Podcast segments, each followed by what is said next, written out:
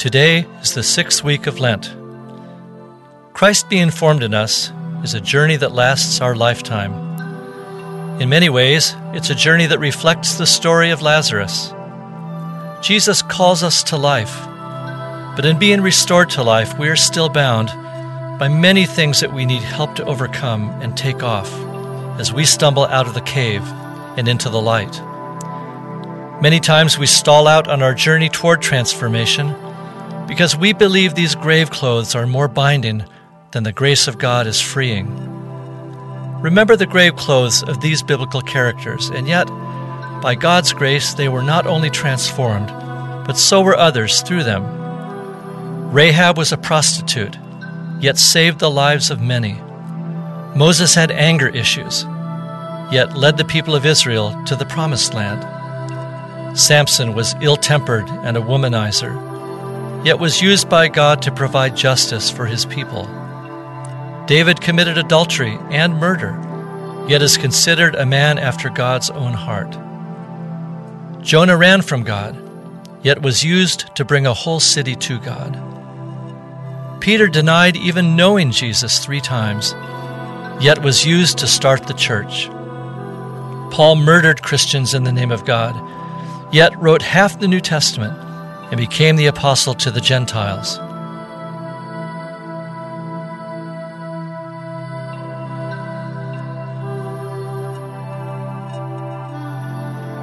What stirs in you as you hear this list of the scandalously faithful and how God still used them?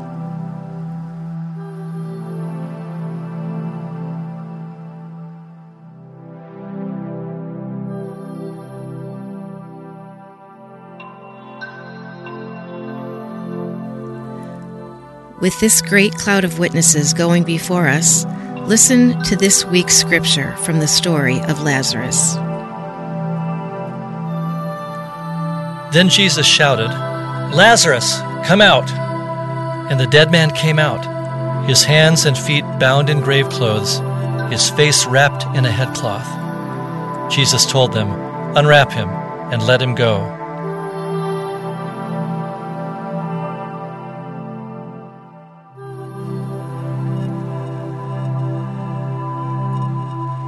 Take a few moments and talk freely with Jesus about what is binding you from living freely into that life that Jesus is calling you.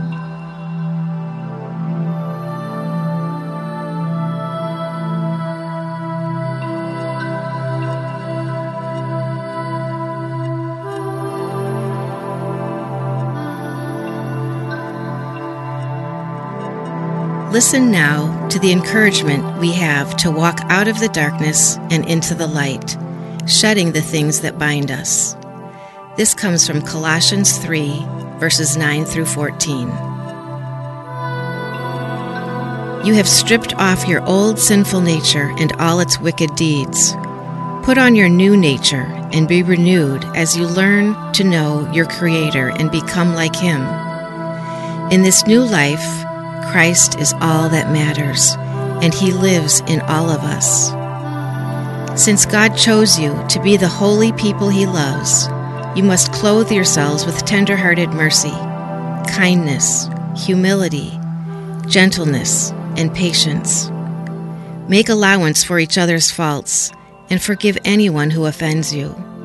Remember, the Lord forgave you, as you must forgive others. Above all, Clothe yourselves with love, which binds us all together in perfect harmony.